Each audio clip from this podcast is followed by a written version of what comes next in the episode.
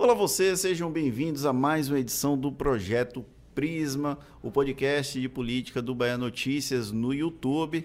Você pode conferir a partir de agora o nosso bate-papo, que é uma desconstrução do universo político com aquele endurecimento bem comum. Hoje temos mais uma estreia, quem está comigo é o repórter Leonardo Costa, pela primeira vez aqui no Projeto Prisma. Seja bem-vindo, Leonardo. Boa tarde, Fernando Duarte, né? Que bela oportunidade de estar aqui na bancada do Prisma. E uma oportunidade de pouco tempo, né? De Bahia Notícias, hoje falando de política e aqui nesse projeto inovador do Bahia Notícias. Vamos juntos.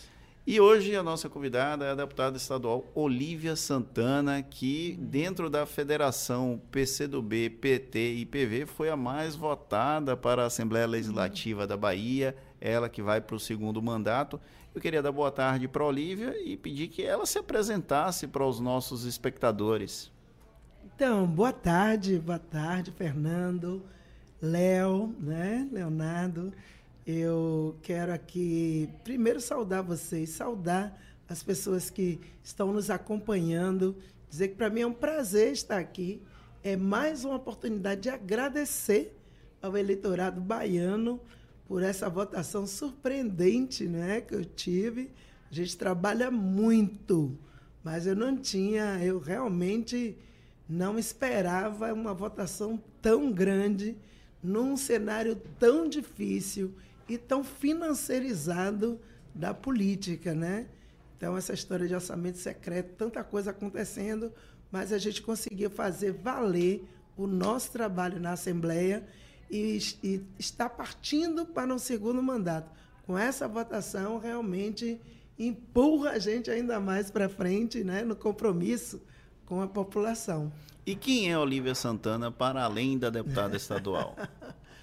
Eu sou uma mulher como tantas outras, né, da Bahia e de Salvador. Sou filha de uma trabalhadora doméstica. A minha história se confunde com a história de muitas mulheres baianas, nessa Bahia de maioria negra. E minha origem, eu sou filha de uma lavadeira. Meu pai era um marceneiro e a gente passou muito perrengue na vida. O desafio não foi fácil. Eu até quando falo de educação, de escola, eu falo que de escola eu entendo de todos os lados, porque eu sou fruto da escola pública, mas eu também já fui faxineira de escola particular, já fui merendeira de escola, consegui me formar em pedagogia, ser professora, já fui secretária de educação. Então, eu vivi muitos lados da educação, vencendo sempre com muita luta, com muito trabalho. Então, eu faço política hoje, olhando para o futuro, né, com a perspectiva, mas sempre sem me perder, sem deixar de saber me situar nesse tempo, nesse espaço, sabendo da minha origem, de onde eu venho e qual é o meu papel na política. Aqui no Projeto Prisma, uma das primeiras coisas que a gente faz com o convidado é perguntar o que é que ele gosta de beber quando ele não está trabalhando. Hoje é segunda-feira, são 4h da tarde, e aqui no Projeto Prisma é água que a gente coloca na taça. Eu estou tentando colocar aqui e acabei de fazer besteira. Olha para isso, molhei a mesa. Mas eu queria saber, Olívia, o que é que você gosta de consumir para relaxar? Você é chegada numa bebida alcoólica? Minha bebida é água de coco. A bebida preferida é água de coco. Eu não bebo, não bebo bebida alcoólica. As pessoas não acreditam. É bem comum. É incomum. É a segunda entrevistada só a falar isso. A primeira foi a candidata a vice-presidente da República, a Ana Paula Matos, mas todos os outros confessaram em algum momento que bebem uma cervejinha, um vinho, alguma coisa assim. Eu até queria beber um pouquinho de vinho, acho bonito, mas eu já tentei e não gosto, não consigo. Eu gosto mesmo de água de coco, pulo 5 dias de carnaval, mas sempre na água. Mesmo sem álcool? Sem álcool. De onde é que vem essa força? Porque eu preciso de um pouquinho de... Eu preciso de pelo menos um energético para poder dar conta. O energético entra nessa conta ou só água de coco? Não entra, eu vou na cara, eu vou de cara. Minha sobrinha fala, minha tia, não sei como é que você consegue Fazer política é um negócio que você passa raiva e com essa cara. E vai encerra a agenda e vai ali dormir, sem um vinho, sem nada. Mas eu gosto de mesa de bar, adoro mesa de bar. Gosto de sentar, bater papo, né? Fazer resenha. Gosto muito com os meus amigos. Isso é uma coisa que eu sempre fiz desde muito jovem e até hoje. E as pessoas, por me verem muitas vezes num barzinho, num boteco, acham que eu estou ali também tomando uma, junto com os companheiros e companheiras. Mas não, eu gosto de bater papo. Eu sou uma pessoa que gosta muito de socializar, mas sempre de cara limpa. Nesse processo das eleições agora de 2022, como foi os seus desafios para conquistar essa votação, já que a Olívia Santana não era necessariamente um nome forte da base do governo, sim, apesar de ter sido secretária na primeira administração de Rui, agora na segunda gestão, sim, ficou no mandato como deputada estadual, não tinha acesso a orçamento secreto junto com outros, uhum, parlamentares federais e também não tinha prefeitos. Como foi esse processo, Olívia?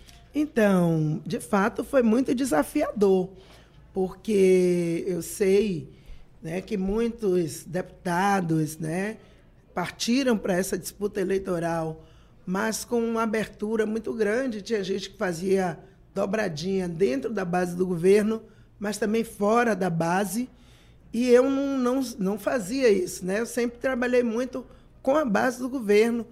Minhas principais dobradas foram dentro do nosso campo, da federação, PCdoB, PT, então Alice, Daniel, foram as minhas principais dobradas, mas também muitos eleitores e eleitoras faziam a dobradinha com Vilma Reis, que é uma grande parceira, com Maria Marighella, né? Nossa agenda de mulheres é uma agenda que nos assemelha muito, né? Nos aproxima muito. Então, a gente fez um trabalho bem bacana. Mas eu tinha muita preocupação, porque foi uma eleição, qualquer eleição, aliás, tem um forte impacto do poder econômico, dos nomes tradicionais de família. E você, sendo uma mulher na disputa eleitoral, e uma mulher negra, né? A única mulher fenotipicamente preta daquela Assembleia, que levou tanto tempo para a gente chegar ali dentro. Então, eu sabia que era difícil chegar e ficar. Então, a gente tem um trabalho que, quando eu fui vereadora, a gente também sempre trabalhou muito, e eu mergulho, de fato, no trabalho, valorizo muito esse instrumento que o povo delega para mim ou para a gente, né? Que é um mandato parlamentar. Para mim é uma honra exercer o mandato. Então, a gente conseguiu tirar essa diferença muito no trabalho. De fato, havia a preocupação com essa questão do orçamento secreto, porque mesmo na bancada de estaduais, tinha deputados, principalmente do campo da direita, mas não só, mas que dobravam, mesmo apoiando o governo, mas que também faziam parcerias com deputados do União Brasil, deputados federais, né? A depender da região, tinha muitas dobradas das mais esdrúxulas.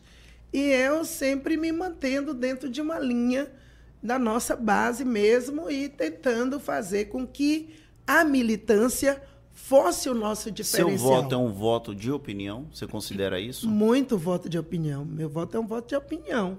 Por quê? Porque eu cheguei com voto de opinião e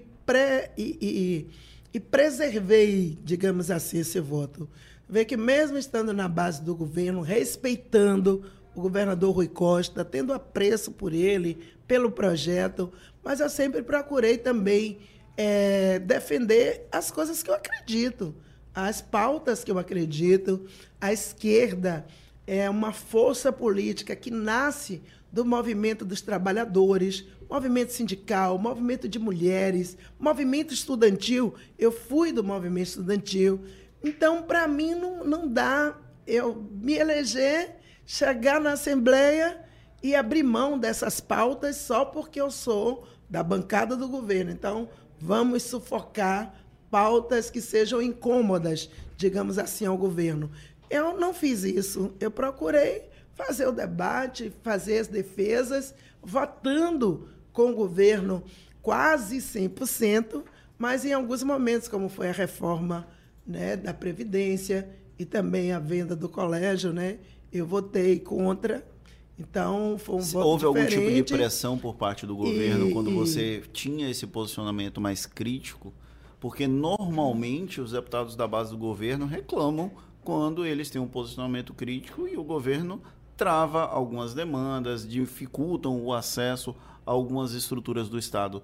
Você temeu que isso acontecesse com você em algum momento? Então... Você não, desculpa, a senhora. Não, você, pô. É porque a Olívia é uma pessoa tão jovem que a gente vai no automático.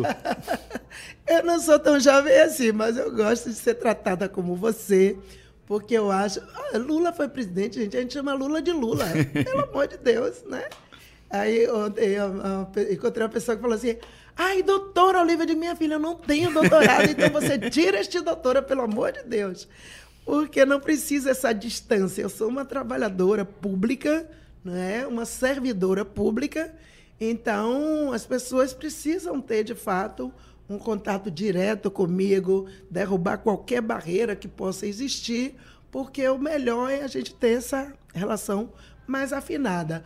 Mas eu, no momento em que eu fiz o voto diferente, é claro que eu senti o impacto. Não foi uma experiência fácil, vem sempre uma grande pressão sobre você, mas, no decorrer do tempo, as coisas foram se ajustando e eu continuei, segui firme na base do governo, até porque não é uma votação, são várias votações. O governo está sempre precisando dos parlamentares da base, sabe que pode contar comigo. Eu não faço e não fiz nenhuma atitude de ficar atacando o governo, não acho que deve ser assim, até porque sei da complexidade que é administrar a máquina pública. Então, muitas vezes, a pessoa é confortável, por exemplo, você está na oposição, você fica ali, faz a crítica, radicaliza, pá, mas é preciso levar em conta também o outro lado de quem governa, né? E eu que já passei por essa experiência do Executivo, do Legislativo e dos movimentos sociais. Você foi oposição na Câmara de Salvador aqui, sim, já durante o mandato de ACM Neto, né? Exatamente. Essa experiência de oposição e ser governo na Assembleia, quais são as diferenças? É diferente. Quando eu fui vereadora, eu era da bancada da oposição, eu fui líder da oposição. João Henrique também, né? Você mesmo com o João Henrique. Quando eu saí do governo de João Henrique... Eu já saí na composição da bancada de oposição. Mesmo assim, teve o projeto da intolerância religiosa que a senhora conseguiu avançar, né? Eu consegui aprovar. Foi difícil, porque a bancada evangélica não queria que aprovasse. Imagine uma data. O projeto foi uma data em homenagem à mãe Gilda de Ogum, mãe Elorixá, que sofreu intolerância, veio a óbito. Isso virou processo, né? O Ministério Público entrou pesado, teve uma pena, né? Também eles tiveram que se retratar. E, enfim, e eu criei a data, foi ainda no governo de Maçaí, no finalzinho, foi em 2004 que a gente conseguiu que a lei fosse sancionada. Eles não queriam, a gente fez uma manifestação, aí o prefeito sancionou e a gente celebrou o Dia Municipal de Combate à Intolerância Religiosa, que depois virou uma data nacional, que eu apresentei o projeto a Daniel Almeida, ele aí apresentou na Câmara dos Deputados e, de fato, foi uma lei que foi sancionada em 2007 por Lula, como ele falou Dia Nacional isso ontem no de Combate. Debate da Band. E eu falei, né? Tô nessa origem aí. Então, mas, no geral... É isso, a relação é muito positiva com o governo, mas minha campanha teve também uma peculiaridade, né? Eu não sou uma deputada que tem prefeitos, tem prefeituras. Eu tenho relação com alguns prefeitos, prefeita Moema, gente boa, né? E isso fez a senhora temer essa falta de prefeitos? era difícil, mas eu... Veja só, quando você... você não pode temer uma coisa que você nunca teve. Uma coisa é você ter prefeitos e perder. Outra coisa é você não ter. Então, eu não me elegi com prefeituras, né, em 2018. E desta vez, com a pandemia, ficou ainda mais difícil criar essas relações com as prefeituras, né, construir isso. E eu ainda fui candidata a prefeita de Salvador. Então, eu fiquei naquele período, 2020, muito focada na capital. O fato de você ter sido candidata aqui em 2020 ajudou também no seu processo de reeleição agora em 2022? Acredito que sim. Foi uma votação muito expressiva, né? 56 mil votos eu tive em Salvador, embora também outras pessoas que foram candidatas à prefeitura não tenha logrado êxito. Mas eu acho que, no nosso caso, a campanha e o mandato, né, o desempenho do mandato, ajudou muito a gente a crescer nessa votação. A senhora citou dobradinhas com Vilma Reis, com Maria Marighella. E não citou o Major Denice, que foi sua adversária em 2020. Ainda ficou algum resquício da disputa de 2020 entre vocês duas? Veja só, eu acho que... Eu citei as outras porque a gente teve uma relação mesmo mais forte, né? Mas eu não tenho nada contra a Major Denice. A gente se encontra, inclusive, nos movimentos, né, na campanha. Agora mesmo, no segundo turno, ela está lá, está engajada também na campanha de Jerônimo e de Lula. E a gente se encontra, se cumprimenta bem e tal. Claro que com Vilma, minha relação é muito diferente, porque Vilma foi do PCdoB. Eu conheci Vilma ainda na juventude, na militância. A gente tem uma relação mais forte. A cultura com Marighella, a gente tem um público que é muito comum, muitos artistas votam em mim e votam nela. A gente nem sentou para acertar nada, simplesmente as pessoas casaram, né? Fizeram a casadinha as duas. Então, porque a minha prioridade aqui em Salvador foi muito garantir o projeto do PCdoB.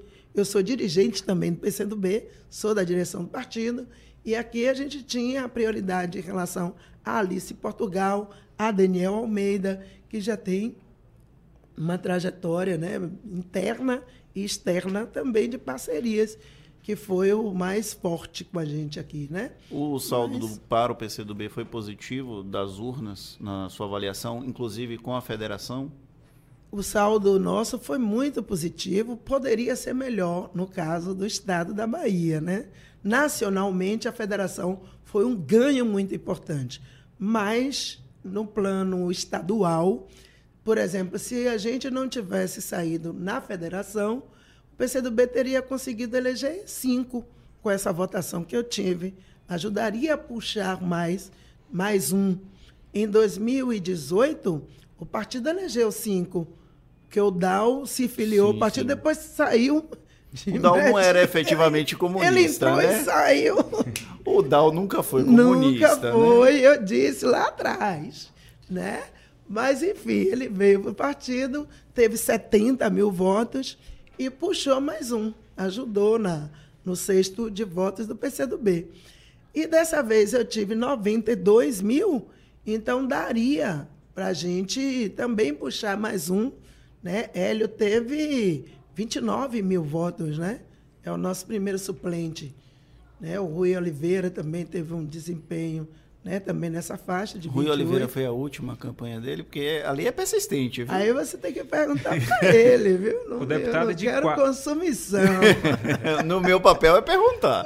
E dessas 4 cadeiras aí, a única mulher é a senhora, né? Sou novamente. Eu. Novamente. Como é que tem sido vista aí dentro do partido? Então, é uma relação difícil, mas, ao mesmo tempo, dentro do meu partido, eu tenho muito apoio do PCdoB, né, da direção do partido. O que eu falo assim de relação difícil é que, na verdade, a bancada do partido na Assembleia ela era toda masculina. E, de repente, chega uma mulher. Então, os homens já têm uma forma de lidar com a política, que é diferente da forma, né? Quando eu chego e muitas vezes eu quero reunir, quero participar das decisões. A gente tem construído isso com luta. Né? E observando, a gente vê que as comissões dirigidas pela senhora são as mais cheias, né? Não só de parlamentares, mas também de membros da sociedade. Por que gosta dessa movimentação da sociedade e dos parlamentares? A senhora consegue, de fato, dialogar com situação, oposição e trazer todo mundo para essa comissão? Sim. Então, essa é uma experiência, porque, assim, as comissões... Eu não vejo a comissão apenas como um espaço para eu ter um cargo, para dizer, olha, eu sou presidente da comissão, e depois a comissão não funcionar, isso não é bacana. Né? Eu, quando fui para a Assembleia... Mas ser presidente da comissão também gera cargos para assessores, né? Mas todo mundo tem. Mas é uma vantagem adicional também. É uma vantagem. Só que você tem gente que tem e nem por isso a comissão funciona. Só tem os assessores mesmo, né? Só os carguinhos. Entendeu? Não vamos entrar nessa seara, mas eu vou falar de mim. O que eu faço é fazer valer o trabalho da comissão. Então, é uma comissão que eu escolhi. Eu fui até chamada para presidir uma outra comissão estratégica, mas eu falei, não, eu quero a Comissão do Direito das Mulheres, porque eu queria fazer um trabalho à frente dessa comissão e eu acho que a gente conseguiu fazer uma coisa bacana. Eu queria muito fazer o Parlamento Feminista, a gente fez, foi o primeiro que aconteceu no Brasil. Infelizmente, depois veio a pandemia, era para acontecer o de São Paulo, não aconteceu, mas com certeza vai acontecer ainda. E a gente fez a comissão, na comissão, um trabalho itinerante. A gente foi para os municípios, percorreu territórios, fazendo audiências públicas. A comissão lida com diversos casos de violência contra a mulher. A gente assiste algumas mulheres, não é papel, não é competência da Assembleia, é competência do Executivo, mas em determinadas situações, o nosso mandato coletivamente assume ajudar algumas mulheres. Teve o episódio da prefeita de Cachoeira, que a Comissão da Mulher também acompanhou. Isso, a gente acompanhou, fez um trabalho de apoio, de ir lá, fazer ato público, participar de manifestações em defesa dela. A Isabela Conde tomou 68 facadas. Ela é uma mulher assim, que eu admiro demais. É a fisioterapeuta? E a fisioterapeuta, a gente se aproximou dela, acolheu, participou também de vários atos de defesa, de justiça para o caso de Isabela. Hoje ela é assessora da Comissão dos Direitos da Mulher, que eu levei ela para lá para nos ajudar no acompanhamento de vários casos que continuam acontecendo. Então, Isabela é uma mulher que eu admiro pela força que ela tem, e ela, mesmo tendo sofrido tudo que ela passou, ela continua fazendo um trabalho de apoio a mulheres em situação de violência, e a gente dá esse suporte para ela através do nosso trabalho na Comissão dos Direitos da Mulher também, né? E outros, a menina tomou um tiro lá no Jusilene, né? Tomou numa operação policial lá no subúrbio, e ela tomou um tiro, perdeu o bebê no ventre. E esses casos é uma luta nossa, precisa ter um programa de acompanhamento de famílias que sofrem violência de Estado, né? Essa menina perdeu o bebê, ela tinha 22 anos quando isso aconteceu, foi em 2019, foi a única porta que ela encontrou de apoio, foi o nosso mandato parlamentar. Falta um pouco para o parlamento como um todo, essa aproximação da população, porque a gente vê um distanciamento de deputados, tanto estaduais como federais, os senadores, como figuras inalcançáveis, figuras que não são facilmente acessíveis ou acessadas pela população. A senhora consegue fazer uma crítica nesse sentido, que é necessário que o parlamento, enquanto instituição, esteja cada vez mais próximo da população? Sim, com certeza. Eu luto. Esse modelo de parlamento não é um modelo que eu acredito. Eu faço parte, né, do parlamento, mas a nossa luta é que ele se torne uma estrutura mais democrática e mais próxima do povo. Então, quando eu me tornei deputada, um ex-deputado chegou para mim e falou: "Ah, você gosta de fazer um monte de coisa, mas lá na Assembleia só funciona para votar projeto do governo. Você vai ver que vai ser um marasmo, não sei o quê. Só que quando eu cheguei lá, eu fiz audiência pública, a gente fez o parlamento, a gente fez um monte de coisa. Então, assim, a pessoa que chega também tem que se mexer, né? Para poder fazer uma nova, um novo modus operandi. Mas a própria estrutura em si, ela precisa se transformar. Ela precisa se democratizar, chegar mais perto diretamente na vida do povo. Essa coisa mesmo de um parlamentar, para se eleger, ele contar com 5, 6, 7 prefeitos.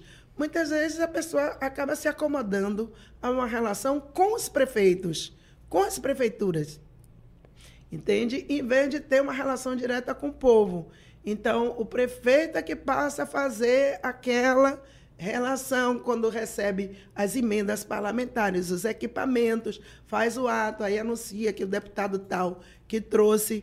Então, eu acho que eu prefiro essa outra fórmula, que é cada um tem seu jeito.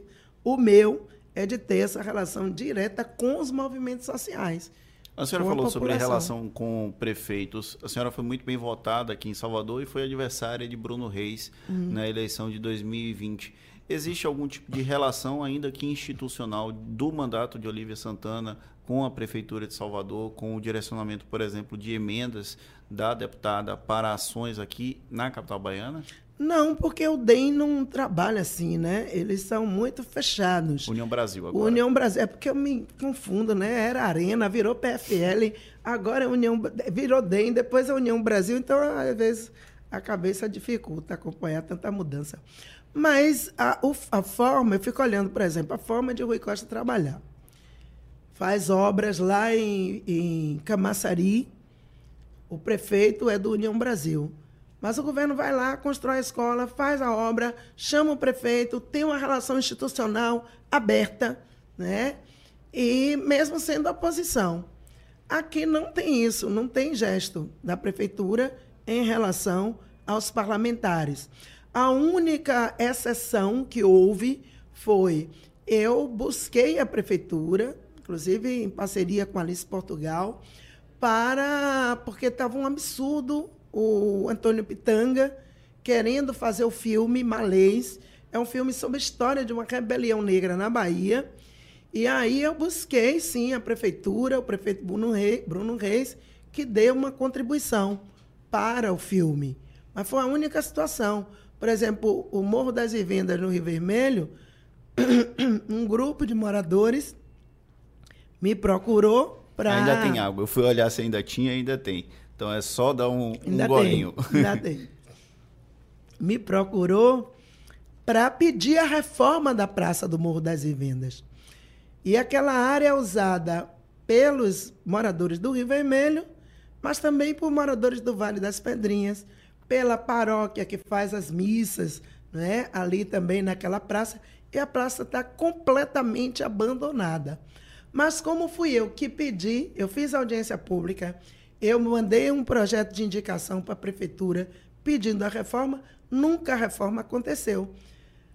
Então, essa coisa... E eu tenho informações de dentro da prefeitura que a prefeitura não liberou a reforma porque fui eu que fiz a indicação. Então, esse tipo de perseguição política mesquinha rebaixa a política, porque, independente de eu ser uma deputada que fez o enfrentamento, que foi candidata, né, a prefeita, eu sou uma moradora da cidade, eu pago meu IPTU, então eu sou uma deputada e acredito que em pautas que seja de interesse da população, é obrigação do prefeito atender. Isso não vai fazer dele alguém que está fazendo uma concessão para a Olívia. Ele está cumprindo o dever dele em relação à população. Eu falei das emendas. Como é que estão o pagamento das suas emendas parlamentares?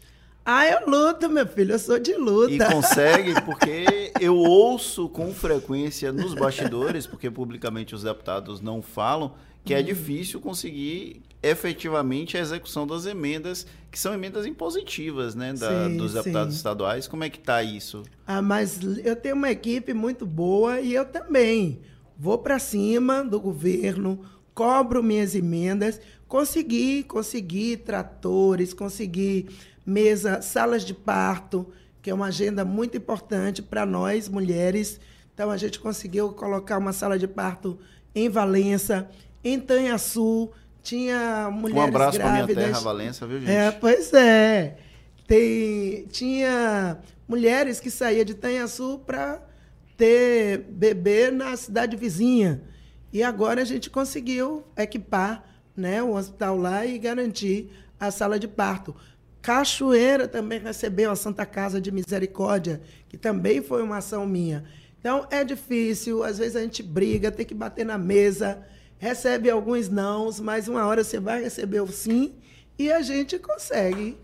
É luta por cima de batalha. Uma das coisas aqui do Projeto Prisma, Olívia, é que a gente tem frases de pessoas, de figuras públicas e às vezes do próprio convidado, para que a gente traga e aí a pessoa comente.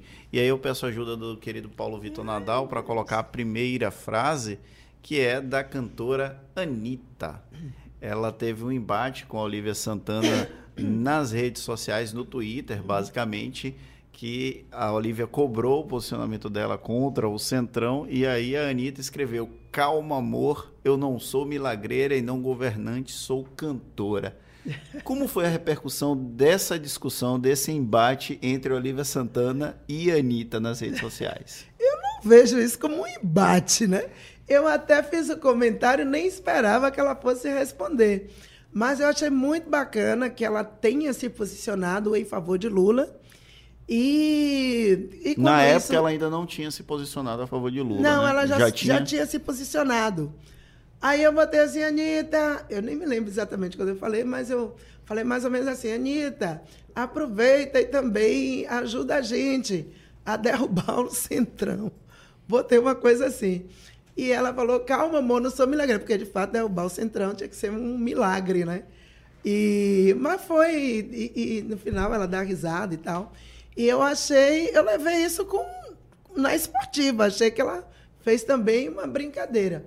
E a imprensa, quando repercutiu, também repercutiu assim, exceto um determinado órgão que colocou como se fosse uma briga entre eu e ela. Não tem absolutamente nada a ver. Ela é uma artista, uma cantora, e eu fiz uma brincadeira, como eu disse, nem imaginava que ela fosse responder, e aí depois eu vi, né, a fala dela, mas eu levei na esportiva. Nesse processo de eleição acirrada, como nós temos, a mobilização de artistas como Anitta, ela é importante para o processo, para a construção do processo político brasileiro, independente do posicionamento dela ser a favor ou contra o ex-presidente Lula? Eu acho que é importante, né? Acho que a mobilização dos artistas, principalmente neste momento de ataque à democracia, foi não estar no muro, sair do muro e se posicionar, porque o artista, artista, são pessoas, são cidadãs também, né? A cidadania também do artista tem que ser exercida. Então, gente como ela, que se posicionou, que defendeu a democracia, foi muito importante. E nós estamos vivendo uma situação muito limite, porque de um lado você tem uma figura como Lula e do outro lado você tem uma figura como Bolsonaro. E Bolsonaro fez ataques concretos em relação à democracia. Ameaçou o STF, agora diz que vai mexer no número de ministros. E a postura dele em relação às à vacina, o acesso à vacina, que é evidente que se o Brasil tivesse adquirido a vacina mais cedo, mais vidas teriam sido poupadas, inclusive de artistas como Paulo Gustavo, né? Que a gente perdeu de uma maneira estúpida, né? Perdeu uma figura daquela e de tantas pessoas anônimas que se foram. Então, eu acho que estando nesse fio da navalha, neste momento limite que o Brasil está vivendo, é fundamental, não cabe omissões. É preciso que as pessoas estampem suas posições políticas e a gente possa dialogar com elas, né? Eu acho que a cultura, a grande maioria que se expressou defendendo o Estado democrático de direito E nessa leva, claro que uma grande maioria se posicionou favorável a Lula, mesmo pessoas que não eram a favor de Lula, né? Que foram para a rua pela derrubada de Dilma e que hoje assumiram uma outra atitude. A gente vive um momento limítrofe para a nossa democracia na avaliação da senhora? Sim. Por isso que eu trabalho de manhã, de tarde, de noite. Estou ainda mais rouca, porque fazendo campanha, porque eu acredito que o momento que a gente vive é muito grave.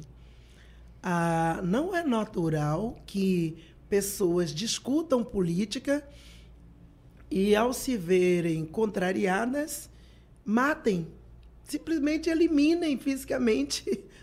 Inclusive, foi aniversário da morte de Moa do Katendê recentemente, né? 4 anos da morte dele. Inclusive, é talvez o marco inicial dessa violência política aqui no Brasil seja a morte de Moa do Katendê. Inclusive, a deputada apresentou um projeto também, né? Foi o projeto de salvaguarda da capoeira, né, que leva o nome de Moa do Katendê, que foi aprovado também e sancionada esta lei, né, de salvaguarda da capoeira, que tem uma série de políticas públicas de valorização da capoeira no nosso estado. Mas essa questão, você começa com a morte de Moa, mas também teve a morte de Marcelo. Então, não é possível, né, que a gente tenha... Como o Brasil chegou a este ponto? Então, a gente vai debater politicamente e, de repente, por eu discordar de você, eu vou e te elimino?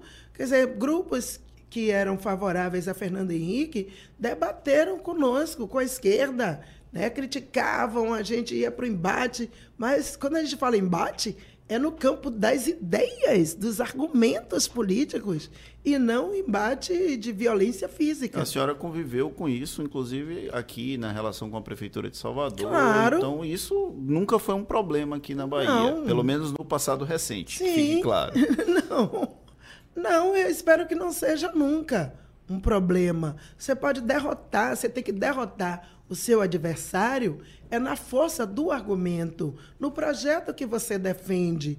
Não tem que partir para agressão física, porque isso é você colocar a violência no lugar do argumento, no lugar da reflexão crítica. E civilidade implica em você ter capacidade de refletir sobre as coisas. Então, você não vai querer acessar o poder aos trancos e barrancos, né? De qualquer jeito. Então, tem que ser, ou você concorda comigo, ou eu vou agredir você, ou eu vou eliminar você. É um negócio maluco. Então, a gente chegou num momento muito grave, não só aqui, nos Estados Unidos, em outras partes do mundo, a extrema-direita tem avançado. E essa extrema-direita, ela flerta com o nazismo, com o fascismo. Não é uma coisa que a gente olha e diga assim, isso é um exagero. Não é exagero. Se tiver espaço, eles resgatam esse lixo, né, da cultura política do passado. E a gente, portanto, tem que combater essas coisas defendendo, né, com sabedoria, com propriedade, com serenidade, mas com firmeza. O Estado Democrático de Direito, que hoje está em franca ameaça. Você vê o que aconteceu com Lula. O cara foi preso, né?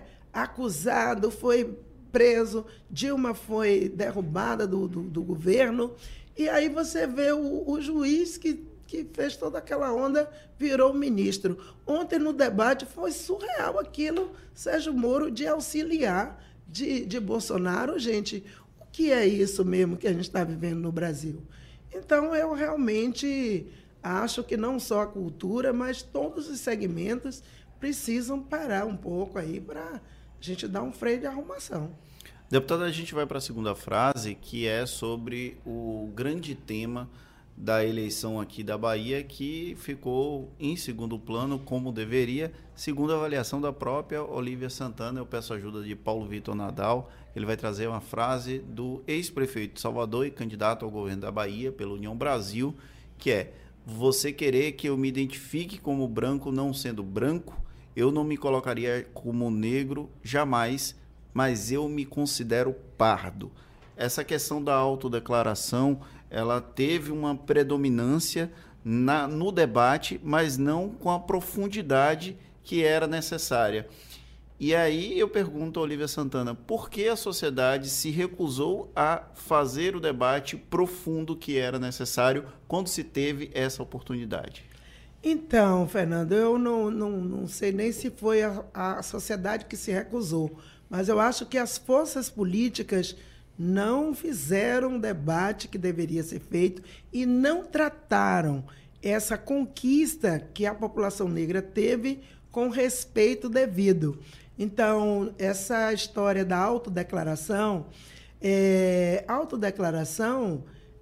uma coisa que a gente tem que respeitar, mas, ao mesmo tempo, a pessoa que faz a autodeclaração tem que compreender que o racismo existe e que ela não pode criar mecanismos de burla de uma legislação que está aí objetivamente. Não é uma autodeclaração sem consequência. Quando o ACM Neto diz eu sou pardo, o IBGE é que errou, ele está se colocando num grupo que ele sabe que vai ser beneficiário de uma política pública que existe para combater o racismo estrutural. O fato de nós sermos subrepresentadas nos espaços de poder, né? Nós, mulheres negras, homens negros, né, subrepresentados, fez com que o Tribunal Superior Eleitoral criasse esse mecanismo de partilha do fundo eleitoral. E a partilha que leva em conta a proporcionalidade de candidaturas negras. E candidaturas negras, né, para efeito de política pública, agrega a autodeclaração de pretos e de pardos. Então, é óbvio que o ACM Neto socialmente não é tratado como um negro nesse país. Mas tem figuras que são aliadas da senhora que também incorreram no mesmo problema. Foi da direita à esquerda. O caso dele é o mais evidente. E ele não teve nem a humildade de dizer errei e vou corrigir. Ele manteve, né?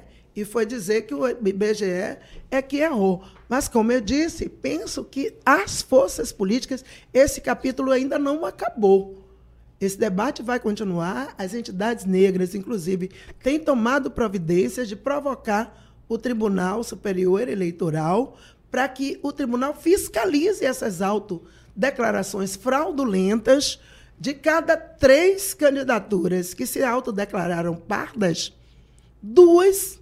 já se declararam brancas em outro momento. Então, você vê que é um artifício. E não pode ser assim. Quer dizer, no momento que isso acontece, isso se dá porque o cara está de olho no fundo eleitoral. Se os votos em candidaturas negras são contados de maneira dupla, né, tem um peso... Mas né? Isso para ainda o legislativo, maior, né? Para o legislativo... Que não é o caso do ex-prefeito de Salvador. Mas acontece que é um debate... Mesmo eu não estou defendendo, não. Eu só estou fazendo uma ponderação. Você está fazendo o seu papel de jornalista, que é de provocar, e eu tenho que buscar responder.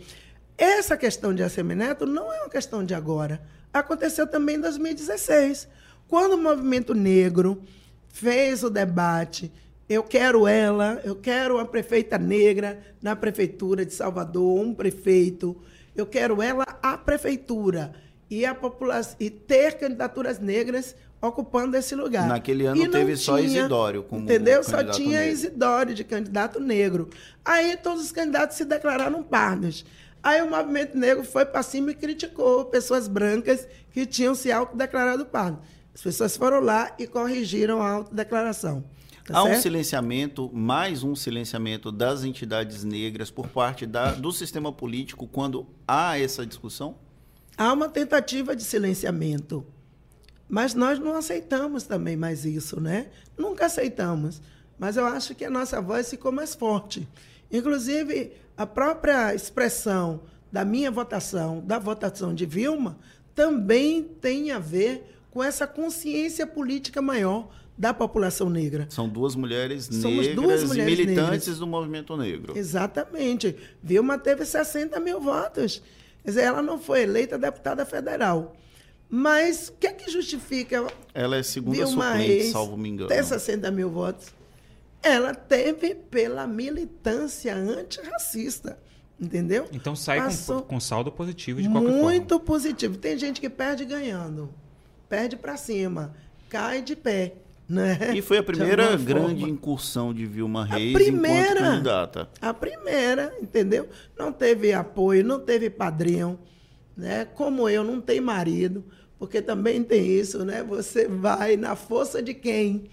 Não é do seu marido que é prefeito, ou ex-prefeito, que tem um ex-prefeito, ou que tenha. Ela não pode citar nomes, forte, mas eu posso citar nomes. Ela está se referindo a Ivoneide de Caetano, que foi eleita, a Soane, que foi eleita deputada estadual. Então eu posso falar. Querendo me complicar. Ela não pode falar, ela não se sente à vontade, mas o meu papel aqui é falar.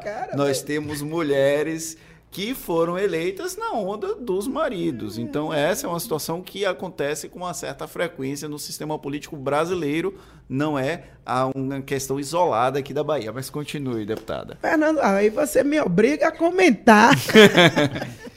Mas veja, gente, essa é uma questão, e eu não julgo nenhuma mulher que chega no espaço de poder político, seja lá por que caminho, considerando essa questão. Eu que não acho que seja um demérito, não, porque deputada, as portas são tão fechadas para as mulheres que, as que conseguem ter alguma oportunidade tem que chegar, né? E agora é claro que tem uma tradição, uma cultura familiar, tradicional. Isso tem impacto em candidaturas de mulheres, muitas mulheres, e já teve mulheres. Eu me lembro de alguém que você não vai saber quem é. Eu não vou dar muita dica, senão você vai criar consumição para mim. Mas eu me lembro de alguém que elegeu a esposa. E eu... Caetano é vezeiro nisso, que ele elegeu duas, inclusive. Qual é o seu problema? Eu acho até bacana isso. Porque Caetano, pelo terminou menos, ele o casamento apoia, e aí ele mudou. Ele apoia as mulheres, entendeu? Com as quais ele convive. A gente está brincando mulheres, aqui, tá brincando, mas são mulheres figuras... militantes. Sim. Porque Luísa não comia regra de ninguém. Eu não estou entrando no mérito. Luísa Maia é uma mulher assim, de um valor enorme. Foi militante do PCdoB, depois do PT. Eles eram um casal de militantes, ele e ela. A Ivoneide, ela também tem uma militância. Ivoneide... Largue ela dentro da Câmara dos Deputados, que ela vai subir na tribuna, ela vai jogar duro, porque ela tem conteúdo, porque ela tem vivência política para isso. Não é um poste que alguém chegou lá e elegeu, entendeu? Agora, há uma cultura tradicional, que a gente via muito fortemente na direita, mas hoje não é só na direita, não é? De eleger, bom, o cara é prefeito, vou eleger minha esposa. O cara tem um cargo alto na política... Aí pega e vai lá e diz, não, agora é hora da minha filha, não é? Vou apostar nela, vou botar aqui e tal. E faz isso com os filhos também. Isso é um processo que dificulta a renovação política. Com certeza. Muitas vezes falam de renovação de maneira superficial. Ah, porque a Assembleia renovou, sei lá, 40%. Muitos mas quando você vai ver, né? Os sobrenomes são filhos de deputados... Entendeu? Figuras já conhecidas. O cara se aposentou, não quer mais ser candidato, aí bota o filho, consegue eleger. Assim fica fácil. Então, quando eu fiz essa referência a Vilma Reis, foi exatamente nesse sentido, que é alguém que vem de outra porta. Eu entro pela porta do movimento social. Vilma entra pelo movimento social, né? Então, e outras tantas, né? Agora, que entra Fabíola. A gente entrando nesse mérito, nessa discussão, que é um pouco bem profundo, inclusive. As candidaturas femininas de mulheres pretas não tiveram êxito na Câmara dos Deputados, apesar de terem votações expressivas, como é o caso da Vilma Reis, a própria Major Denice, a Maria Marighella, não obtiveram êxito. O que é que falta? Falta os homens perceberem que é um problema do machismo estrutural e admitirem que há esse problema e aí tentarem corrigir? Com certeza. A política continua extremamente machista. Chega a ser misógina em muitas situações. E eu vejo a misoginia desfilando. Então, a política, como ela é muito masculinizada... Os homens só conseguem passar o poder em geral, né, geralmente, quando pensam em alguém, eles pensam em outro homem. Acontece assim, quando o cara está dentro da família, não tem mais um filho, então vou botar a minha filha. Mas se ele tiver um filho, ele vai preferir o filho do que colocar, apostar numa mulher, não é? E, de uma maneira geral, a gente vê isso acontecendo com muita força, ainda na política. Então, assim, eu via deputados que tinham lideranças políticas fortes, pegando o cara aqui, o cara teve o quê? 21 mil votos. De repente, o cara, eu não gosto de falar cacique, porque, por respeito aos indígenas, mas uma liderança, né, mais forte, mais poderosa, os grandes líderes, né, do núcleo duro da política, chega para o cara e diz, não, vem cá que eu vou apostar e você vai eleger. E bota lá mais não sei quantos mil votos, o cara explode de votos. Por quê? Porque ele teve estrutura, ele teve prefeitos, o cara chega, liga e diz, ah, prefeito, eu quero que você apoie fulano. Alguém fez isso para a Vilma Reis se eleger? Então ninguém seria por isso que Fabíola não conseguiu se reeleger, Juiz Maria e Neuza? Entendeu? Cada caso é um caso. Não dá para colocar tudo no mesmo balaio. Não é tudo no mesmo balaio, claro. Mas uma figura como Fabíola. Fabíola, todo mundo esperava que ela se elegesse. Ela própria acreditava, né? O PSB apostava que ela teria mais votos do que Lídice da Mata para a Câmara dos Deputados. E ela acabou ficando bem abaixo de Lídice. Ela teve 58 mil votos. Ela cresceu a votação em relação a 2018, mas não foi suficiente para que ela conseguisse chegar, porque o PSB teve também a eleição de Ângelo, que era suplente, mas esse ano fez uma campanha forte, cresceu em Salvador, que é um colégio eleitoral importante para a Fabíola, e o Ângelo cresceu aqui em Salvador. A Soane, né, que foi a mulher que se elegeu, o PSB continuou, né, com duas... aliás, na eleição passada eles tiveram mais, mas eles ficaram com duas vagas, e a Soane é a esposa do prefeito lá de Ilhéus, né? Que vinha também com muita força. Então, talvez não tenha... e também teve seu Si, que é da área de saúde, é médica. Então, concorreu muito fortemente numa base que é semelhante à base do eleitorado de Fabíola, né? E seu Si foi muito bem votada, me parece que foram 36 mil votos. Nunes, né? Do PT, que foi diretora do hospital responsável pelo centro de Covid aqui da Bahia. Exatamente. Só para dar um contexto para quem está ouvindo. É, o Hospital Couto Maia.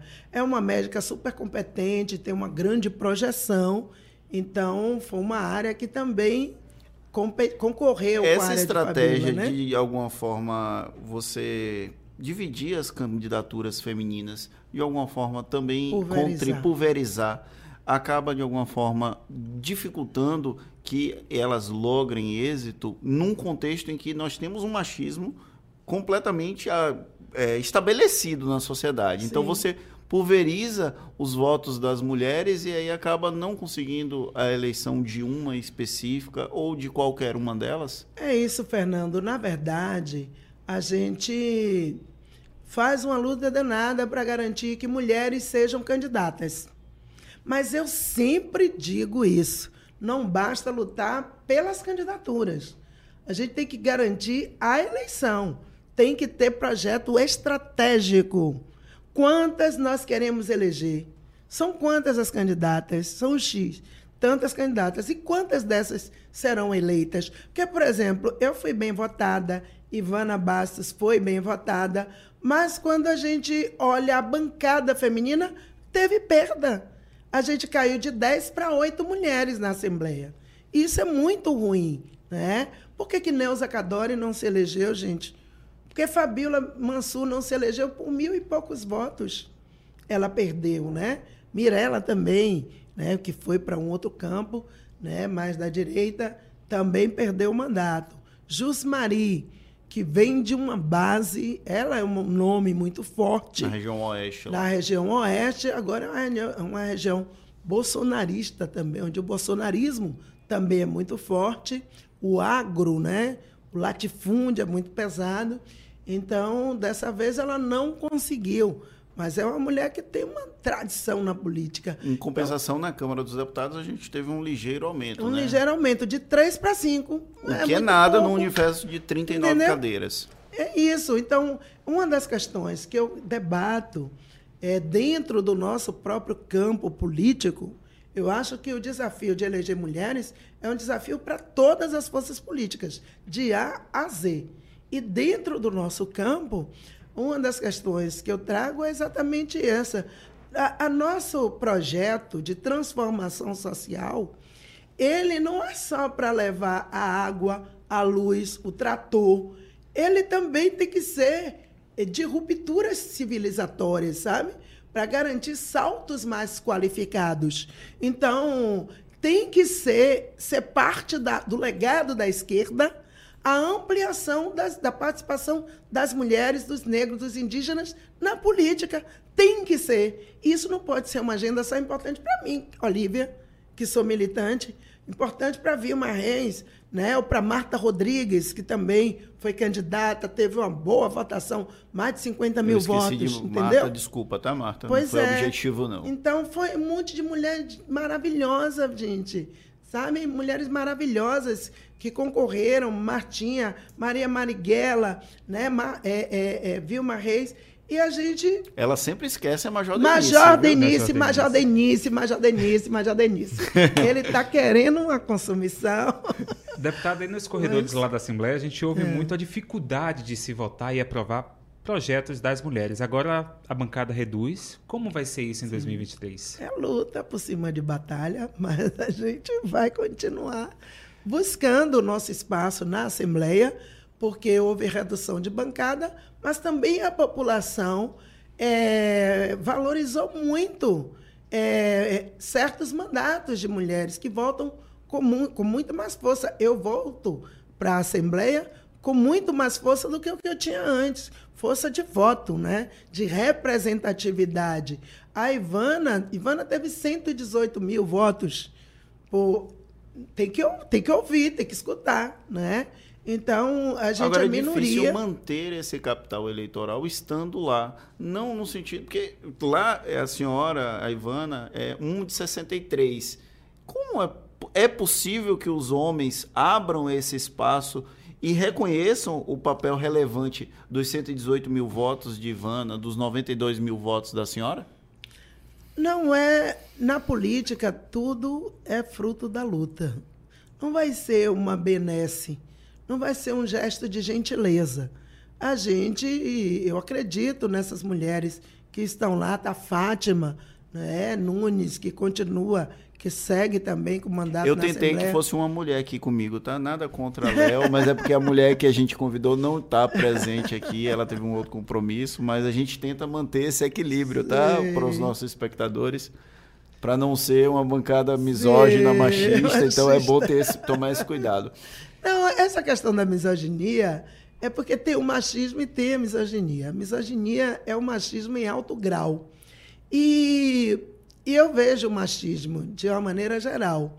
Mas, às vezes, tem certas atitudes que você já sente como uma atitude misógina, sabe? Do cara, assim, desprezar deliberadamente a opinião de uma mulher, de não valorizar a voz daquela mulher. Você está ali falando, querendo se colocar, e a pessoa finge que não está te vendo, né? Você tem que dizer, por favor, né? Então, eu vejo, eu sinto, eu convivo muitas vezes com situações assim.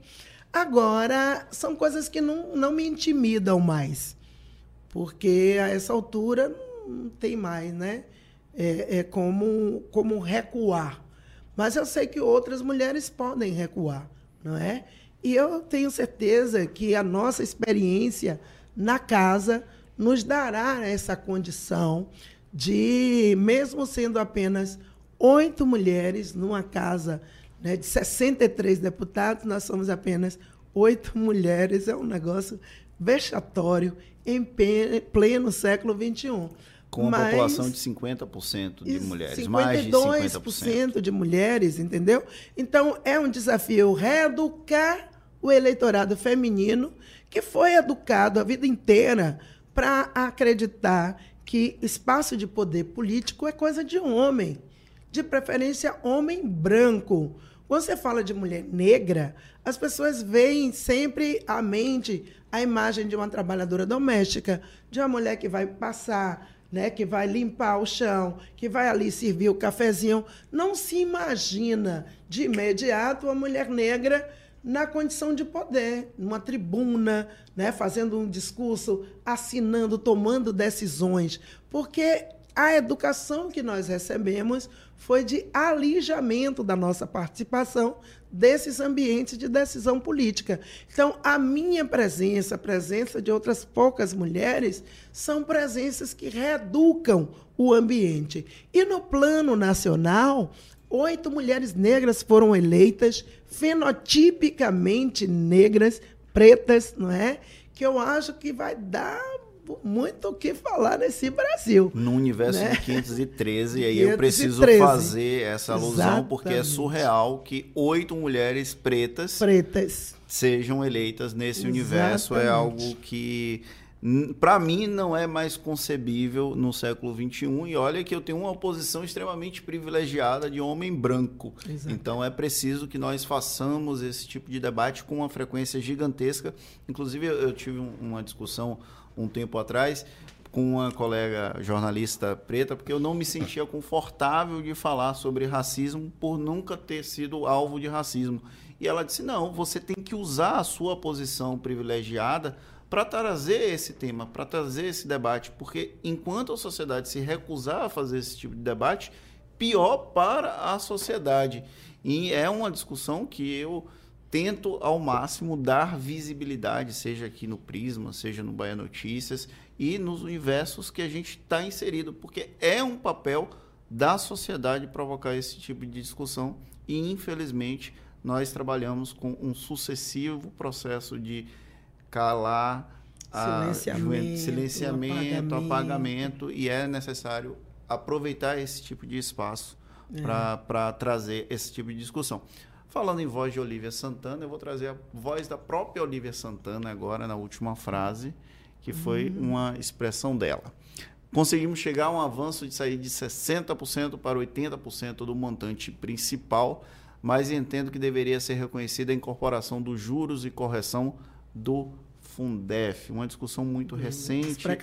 Os precatórios do Fundef, uma discussão recente lá na Assembleia Legislativa da Bahia, que a Olívia fez parte dessa discussão de aumentar de 60% para 80%, conseguiu, mas juros e precatórios, não. E Isso. Aí o debate continua. O governador argumentou na época que não poderia garantir os juros, porque era o último ano de governo dele, que em meio a uma eleição. É o argumento apresentado pelo governador e pela PGE. Mas foi o uso eleitoral dos precatórios. Me perdoe falar isso, você talvez não possa falar, mas houve um uso eleitoral a partir do momento que o pagamento foi na véspera do primeiro turno. Mas foi na luta, meu amigo. Véspera do primeiro turno. E foi um argumento muito similar à questão do Bolsonaro liberando o Auxílio Brasil, aumentando o valor do Auxílio Brasil, tiradas as devidas proporções, que são diferentes, há um uso eleitoral da máquina. Eu não acho. Por quê? Vou discordar de você, Fernando, porque, na verdade, o governador Rui Costa demorou de liberar esses precatórios. Ele demorou de mandar para a Assembleia. E quem anunciou foi Jerônimo no debate na TVE. Era mandar depois da eleição. Foi a pressão do movimento de professores que acabou garantindo o envio do projeto naquela 15 dias, né, antes da eleição. Mas foi debaixo de muita crítica, de uma crise. Então, não sei exatamente se o governo se beneficiou. Vamos lá. Entendeu? Quando quem anuncia o projeto do precatório Jerônimo Rodrigues, podia ter pago os juros, podia ter um ganho eleitoral muito maior. Se pagasse antes, se pagasse os juros. Por exemplo, Pernambuco saiu na frente, foi lá e pagou com juros, pagou tudo. O governo acabou perdendo, né? E sempre que aqui o movimento de professores dizia, gritava pelo pagamento dos precatórios, usava Pernambuco como exemplo. Como é que o governador não manda? A gente mesmo dizia, governador, pelo amor de Deus, manda esse projeto, porque a gente, no meio da eleição, uma crise, uma confusão, né? Isso pode ter um impacto negativo no processo eleitoral. Era a nossa leitura, nós parlamentares. E ele dizia, não vou mandar assim, só vou mandar quando a PGE fizer o projeto que a gente tenha segurança. Não vai ser desse jeito. E o recuo de 60% para 80%? Foi na negociação, porque os professores não queriam que votasse com os 60%, porque queriam os juros. Aí foi uma confusão. Eu participei das conversas com o governador, porque chegava, eu sou membro da Comissão de Educação. Chegava lá, os deputados, todo mundo com medo do movimento, porque é um movimento bem sensível. Se é bem barulhento. Se você vacilar, pode, né, também... Professores e policiais são duas categorias que conseguem fazer uma mobilização forte. Exatamente. Então, mas eu sentei com eles, ouvi, escutei, liguei para o governador, dialoguei, conversei com o líder. O Rosenberg também se empenhou bastante.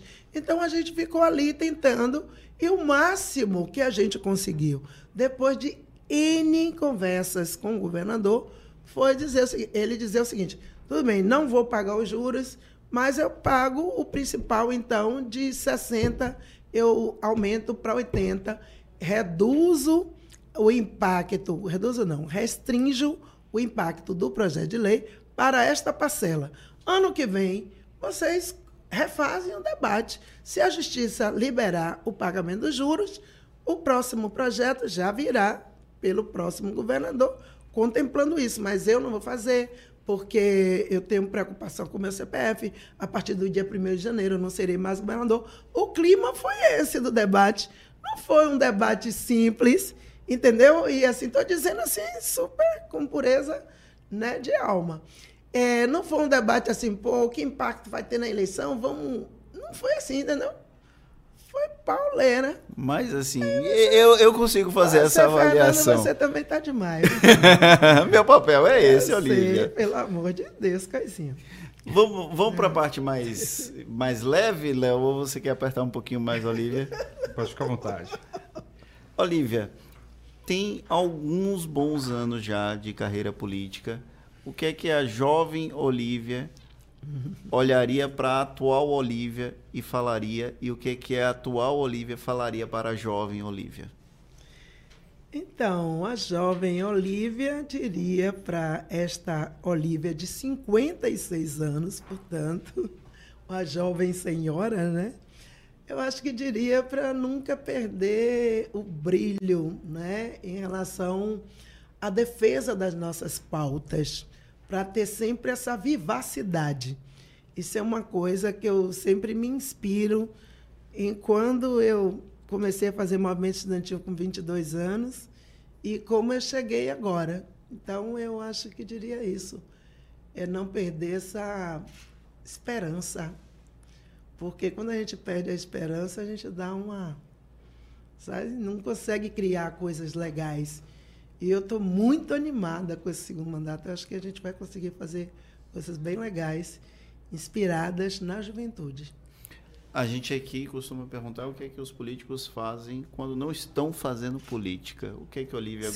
Cinema, teatro, show, concha acústica. Qual o último filme que você assistiu no cinema? A Mulher Rei, recomendo. Maravilhoso, eu recomendo também. Maravilhoso, quero ver novamente. Saí de lá me sentindo assim, a revolucionária. Me sentindo, vou fazer a revolução amanhã. Viola Davis está incrível nesse Ela filme. É a Não melhor atriz do planeta. Não só ela. O racismo é que não permite esse reconhecimento. As outras atrizes que compõem o filme mulheres incríveis. São muito boas, todas elas. E aquela menina, que menina. Não conta spoiler. Ah, é. Cuidado. Vamos assistir, gente. Corre. Cuidado com a referência que você ia usar, porque vinha spoiler na veia. Verdade, vinha. Já me empolguei, sabia? Adoro cinema. Livros. Poxa, são tantos, mas assim, eu gostei muito de Torto Arado, meu querido amigo, eu quero mandar até um abraço. Li e gostei de um homem escrevendo sobre a história de duas mulheres. Mas Torto Arado já é um livro famoso, todo mundo já viu. Eu estou no processo de leitura, eu estou economizando ele. Torto Arado, a gente chega num momento que você começa a economizar. Para não acabar. Para não acabar. Eu também tenho isso com livros, assim, né? Quarto de Despejo, de Carolina de Jesus, é um livro assim que me tocou demais, é muito importante aquele livro. As pessoas, para compreenderem assim, o que é a miséria, a pobreza, mas, ao mesmo tempo, uma mulher tão sofisticada como ela, uma inteligência, uma força que aquela mulher tinha, impressionante. Então, eu recomendo o Quarto de Despejo. Tem um livro de Mary Gabriel, uma jornalista, que é Amor e Capital. Eu sou uma marxista, então... Eu sou muito apaixonada por essa obra, que é a história de vida da família Marx, que é um livro assim que você chora, que você renova seus compromissos, você acredita que é possível uma sociedade diferente dessa que a gente vive. Você falou de shows na Concha. Qual a playlist de Olívia Santana? Ah, tudo. Irá, me liga, amiga. Eu vou já correndo. Mas eu gosto muito de Gil, gosto dos shows de Djavan. Quando Djavan chega, é impressionante o poder daquele cara naquela concha acústica, porque fica sempre assim, não fica nem um pedacinho de chão liberado, fica sempre lotada. E eu gosto demais de Djavan, gosto demais de Gil. E, enfim, fiquei sentida que eu não consegui ver Paralamas, que eu também gosto, anos 80. É o meu tempo, né, de juventude, foram os anos 80. Mas gosto também de Caetano, adoro Caetano Veloso. Aliás, essas figuras, não consigo imaginar o Brasil sem Caetano, sem Gil. Eu fiquei muito emocionada, mas muito emocionada com o show de Milton Nascimento. Aquilo não foi um show, foi uma experiência amorosa, afetiva. E eu fiquei assistindo, chorava e ficava pensando assim, meu Deus, esse Brasil é o Brasil bonito, sabe? É o Brasil que tem que prevalecer. E não esse Brasil careta que está aí, né? Mas, enfim, eu gosto. Pratica alguma atividade física? Sim, eu gosto. Eu faço academia, mas eu gosto... Ela não gosta de academia, não, né? Pelo tom... Eu gosto. Mas eu não suporto academia. Eu não gosto aquelas academias da galera, tudo... Eu sou de uma academia... Não vou falar aqui, para não ir todo mundo para lá. O dono vai se entrar. Eu sou de uma academia discreta, tranquila. As pessoas de diversas gerações estão ali, é pequenininha, cada um faz seu negócio. Parece uma coisa assim meio familiar, sabe? Eu gosto muito de lá. Meu problema é que eu tenho 2 hérnias de disco. E quando elas atacam, eu fico um tempo sem poder ir, mas querendo estar. E eu preciso até, porque eu tenho diabetes. É insulina dependente? Eu consigo. Durante a campanha dá trabalho. Na verdade, disso, não. Né? Na verdade, corrigindo, eu consigo controlar com exercícios e os remédios. Entendeu? Então eu fico bem. Entendeu? Então, quando eu fico muito tempo sem fazer minhas atividades físicas, eu sinto falta, porque não é uma coisa que eu faça, porque eu sou obrigada a fazer. É uma coisa que me faz bem. É o momento também que eu arrumo as ideias, sabe? Oxigeno, os neurônios. E aí, na academia tem playlist? Na academia, não. Eu não ando com negócio de som no ouvido. Eu escuto em casa. Eu tenho meu som, minha radiola, tenho vinil. A gente se confessou aqui que tem uma coleção incrível de vinis. Tenho meu vinil, tenho meus CDs ainda. Então, eu escuto. No tempo que eu tenho, eu fico... Um cantinho na Bahia para passar férias. Pô, é tanto lugar bacana, mas eu gosto de Embaçaí. Eu gosto, fiquei apaixonada. Embaçaí é a praia, tá, gente? Só para ficar bem claro. Praia. A praia de Embaçaí, de Jacuípe, eu gosto muito de Jacuípe, que é mais tranquila ainda, não tem aquela confusão toda. Gostei muito de Moreré, né? Quando eu estive lá em Boipeba, Que lugar fantástico. A gente não precisa ir para Caribe. Eu torço para Boipeba ficar escondidinha ainda, porque se descobrirem se aquilo ali... Aquele negócio de morro de São Paulo é uma loucura. Aí não dá. O que a Olívia faz para se divertir? Eu faço isso. Eu sou uma pessoa que cultiva as amizades. Então, gosta de uma mesa de bar. Começou falando isso. Gosto muito. E gosto de ter amigas e amigos. Então, não tem aquele negócio assim de que o trabalho... Eu trabalho vorazmente, mas o trabalho não me retira da necessidade do convívio com as pessoas que eu gosto, entendeu? Então, eu gosto de fazer uma comidinha lá em casa, chamar a minha galera, entendeu? O que é que gosta de comer? Jerônimo fez questão de... Qual, o que é que eu gosto de comer? Tá bom, o que é que você gosta de comer? E cozinha também. É, já gosto. Que cozinha... E, menino, na pandemia, aprendi a fazer um monte de coisa, caruru, vatapá, porque minha sobrinha, ela cozinha divinamente. Então, sempre que eu queria um caruru, eu pedia, Hortência, bora fazer um caruruzinho. Mas, na pandemia, eu digo, não, velho, eu vou quebrar esse negócio aí, eu vou aprender a fazer. E fiz, deu super certo.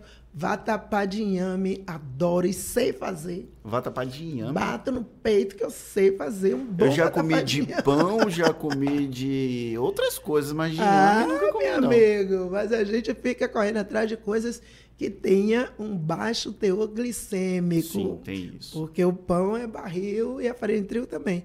Mas o vatapá de inhame é uma delícia. Caruru baixa... Caruru, caruru baixa. Entendeu? Caruru, eu tenho meu pai é insulina independente, aí todas as vezes que ele come caruru, ele diminui a quantidade de insulina que ele toma por conta do efeito do quiabo. Do quiabo. Né? O quiabo que baixa a glicose. Se você tomar água de quiabo todo dia, de manhãzinha, manhã fazia, botava de manhã, mas não dá mais. Mas é uma coisa que baixa realmente a glicose. Além de caruru, vatapá, o que mais? Gosto de peixe, gosto de salmão, adoro salmãozinho grelhado, gosto de tudo do mar. E cozinha realmente? Adoro. Cozinho realmente, eu cozinho. Que é, o caruru eu vou estar para aprender agora, né? Eu aprendi, mas eu faço. O que era antes? Antes da pandemia. Eu faço um filé ao molho de vinho, eu sei fazer. Fazia para minha filha. Aí, tá vendo? Não bebe vinho e faz filé ao molho de vinho. Frango também ao molho de vinho. Um frango inteiro. Deixo marinando de um dia para outro. Depois, no outro dia, bota passar, dá um trabalhozinho. Por conta dos temperos, você vai... Primeiro tem que colocar na manteiga derretida, com um monte de temperos. Aí depois você bota no forno. Fica uma delícia. É o prato que minha filha mais gosta. A gente aqui no Prisma não tem um roteiro especificado, então algumas pessoas eu lembro de perguntar, outras não. Olívia, tem algum arrependimento na vida política? De não ter sido presidente do DCE da UFBA. Na década de 80? É a única coisa que eu me arrependo. Porque eu fui convidada para ser candidata, eu era da chapa, eu fui secretária de Educação e Cultura do DCE. Que ano isso, Olívia? Isso foi em 87. Em 87, 88, na verdade. A gestão foi em 88. Eu já tinha nascido, o Léo ainda não. Tá vendo? Aí fui convidada para ser candidata a presidenta. Mas eu também, na verdade, não é nem assim, né? Porque eu sempre fui muito pé no chão, eu ainda sou. Uma pessoa que é arrimo de família não se joga assim de qualquer altura, né? Sempre. Eu até arrisquei certas coisas, mas sempre com alguma coisa que para me segurar. Porque ficou muito marcado em mim o fato de, quando eu passei no vestibular, minha mãe ter brigado comigo por eu ter escolhido fazer a faculdade. Então, ela ficou chateada, ficou de mal comigo um mês, porque a minha patroa me demitiu. E, de repente, eu fiquei... Você fica no vento, assim, né? Sem era membeira. E era eu que pagava o quarto, tinha que a gente morava. Então, depois que eu consegui me estabilizar, consegui um emprego para não ter mais, não dormir mais preocupada com como eu ia pagar aquele barraco que a gente vivia, eu ficava segurando aquilo. Eu nunca mais eu quis ficar desempregada na vida. E não fiquei. Só teve uma experiência, mas foi uma coisa muito rápida. E então eu recebi o convite, mas eu digo, não posso, porque senão eu vou ter que sair do meu emprego E eu não quero depender de nada. Ah, mas a gente ajuda. Eu digo, não, eu não vou, porque eu não posso. Mas eu queria estar, né? Mas não deu. Mas foi só essa decisão de não fazer, de não estar naquela chapa naquele momento. Mas a vida tocou para frente, eu fui tantas outras coisas depois. Já tem, né, algum sonho realizado e algum a realizar? Tenho vários sonhos realizados. Minha filha se formou, conseguiu passar na OAB, é uma menina super estudiosa e, para mim, a melhor coisa que eu consegui realizar na vida foi fazer política, defendendo causas, que eu me movo por causas. Eu sou realmente socialista, acredito, e eu luto muito por isso. E poder viver hoje fazendo a luta e convivendo com tanta gente bacana que eu consigo encontrar. E a gente vê vidas sendo transformadas também através da boa política. Isso é uma coisa que me alivia muito o coração diante dessas desigualdades. E o fato de, apesar de tudo, de ser mãe solo, de eu ter conseguido criar minha filha, dando a ela valores muito fortes. E a gente é amiga, tem uma amizade impressionante. Ela, outro dia, falou assim, minha mãe, ela viajou com o namorado, e aí ela dizia assim, poxa, minha mãe ia adorar conhecer esse lugar. Olha esse lugar aqui. E a cara da minha mãe, que ele dizia assim, você tem uma relação esquisita com essa sua mãe? Ela dizia, não é esquisita. É uma relação de amor, de amizade, e a gente se entende muito. E ela era curiosa em relação às causas sociais que a senhora defende? É, sim. Ela eu acho que eu consegui ajudá-la na formação de bons valores. Ela acredita, troca ideias comigo, é uma menina de esquerda, não é uma militante de partido, né? Mas é uma menina assim, consegue que defende ver direitos humanos. Futuro como um mandato parlamentar, por exemplo, para sua filha? Não, não mesmo. Não mesmo.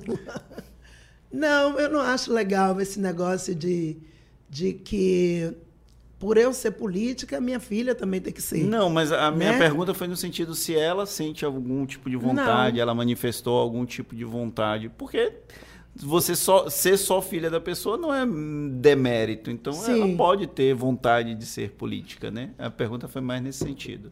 Mas, engraçado, minha filha, ela cresceu, muitas vezes não dizendo até para os amigos que ela era minha filha, que ela não queria ser vista como a filha da política, a filha de Olívia Santana, embora ela tenha um orgulho danado de mim. Mas ela sempre teve assim, uma coisa muito nítida na cabeça dela, de que ela tinha que conquistar as próprias coisas dela e o caminho dela. Então, ela quis fazer direito, ela foi para o BI, foi se decidir que caminho trilhar. E eu nunca interferi no sentido de, não, venha por aqui, faça tal coisa. Eu sempre dei apoio e ajudei ela a ver, ó, é direito mesmo ou é comunicação? Que ela queria, né? Ela dizia, que bom que ela foi pro direito. Ela acordava, ela dizia, eu quero ser jornalista. Eu dizia, não, mas eu quero direito. Minha mãe, eu digo, vamos ver os prós, os contras, né? Conhecer melhor uma área, conhecer melhor a outra. Ela passou para letras, acabou indo para o UFRJ, depois desistiu, voltou correndo. Não, não é letras que eu quero. E se encontrou no direito. E hoje está bem, já está fazendo mestrado, entendeu? Tem uma forte relação de defesa dos direitos humanos. Então, eu acho que eu cumpri meu papel de mãe, né? E garantido. O Anderson Ramos mandou uma pergunta aqui. Olívia tem vontade de ser deputada federal, de ir para o Congresso Nacional? Pode ser. Está aí uma boa dica. Ou o Senado, quem sabe, né? 2026, nós temos 2 vagas. É, mas acontece que eu não tenho essa... Eu sou muito de vislumbrar coisas que dependam mais de mim do que de outras forças. Exatamente porque eu sei que eu estou num contexto que é um contexto desafiador, desigual, né? Eu não sou de uma família tradicional, eu não tenho poder econômico, E eu também não tenho padrinhos que vai pegar e vai dizer, não, vamos eleger. Não vai rolar isso. Então, eu não fico muito nessas elucubrações. Mas acho que é possível, fazendo um bom mandato de deputado estadual, que, quem sabe, na próxima ir para federal. Mas eu também tenho muita tranquilidade de acreditar que é possível que outras mulheres negras cheguem. Não precisa ser eu. Eu só acho um absurdo um estado como a Bahia não conseguir botar mulheres pretas nos espaços, entendeu? Então, na próxima eleição, se for possível, se a conjuntura for favorável, eu posso, sim, talvez me candidatar a deputado federal. Muita gente me pergunta sobre isso. Já me perguntavam nessa campanha que achavam que depois da candidatura de prefeita que eu deveria ter ido para a federal. Mas aqui é um passo de cada vez, que eu sei que para uma mulher negra cair é muito mais fácil, né, do que outros segmentos. Mas eu acho que a gente conseguiu chegar aqui com solidez, com serenidade, né, e que, a partir daqui, outros voos podem acontecer, quem sabe, né? Bom, pessoal, o Projeto Prisma fica por aqui. Eu queria agradecer primeiro ao querido Leonardo Costa, que foi o primeiro estreia dele aqui no Projeto Prisma. Obrigado, Léo. Muito obrigado, Fernando. Foi muito bacana dialogar aqui com a deputada Olívia Santana, com você também, né? A deputada que a gente se encontra ali nos corredores da Alba. Já digo, deputada, parabéns aí pela sua atuação aqui, né? Conduzindo a Comissão das Mulheres, e que venha muito mais forte, fortalecida, por mais que o número tenha sido reduzido, mas que vocês possam fazer um bom trabalho lá em defesa das mulheres e de todos os baianos, né? Com certeza. E agradecer a nossa querida deputada estadual Olívia Santana pela disponibilidade, por bater esse papo com a gente. Espero que tenha se sentido confortável. Sim. E em breve, quem sabe, uma nova entrevista aqui no Projeto Prisma. Pois é, Fernando, eu quero agradecer a você, quero agradecer a Leonardo. Esse bate-papo foi muito bom. Eu nem esperava que fosse assim, estava esperando outra coisa, mas enfim, né? E dizer que é isso, acho que é importante que essas oportunidades também se abram. A gente também sente de muita dificuldade de acesso à comunicação, aos meios de comunicação precisam se abrir cada vez mais, porque isso também ajuda as pessoas a conviverem com mais naturalidade com a presença de lideranças políticas negras, conhecer os projetos, o que é que está acontecendo, ver as visões políticas, que isso, como eu disse, ajuda realmente a reeducar o imaginário coletivo. E eu estou aqui à disposição, outras vezes que vocês tenham, né, essa ideia de a gente bater papo, podem me chamar, eu estou aqui para isso. Pois é, pessoal, com isso encerramos mais uma edição do Projeto Prisma. Nesta segunda-feira, eu esqueci a data, 17 de outubro de 2022, hoje eu esqueci de falar no começo, então fica o registro da data. A produção do programa de hoje foi do Anderson Ramos e do Gabriel Lopes. E quem comandou a operação foi Paulo Vitor Nadal. Lembrando que esse áudio vai estar disponível nas plataformas de streaming, no máximo em 24 horas. Então você pode ouvir essa conversa também a qualquer tempo.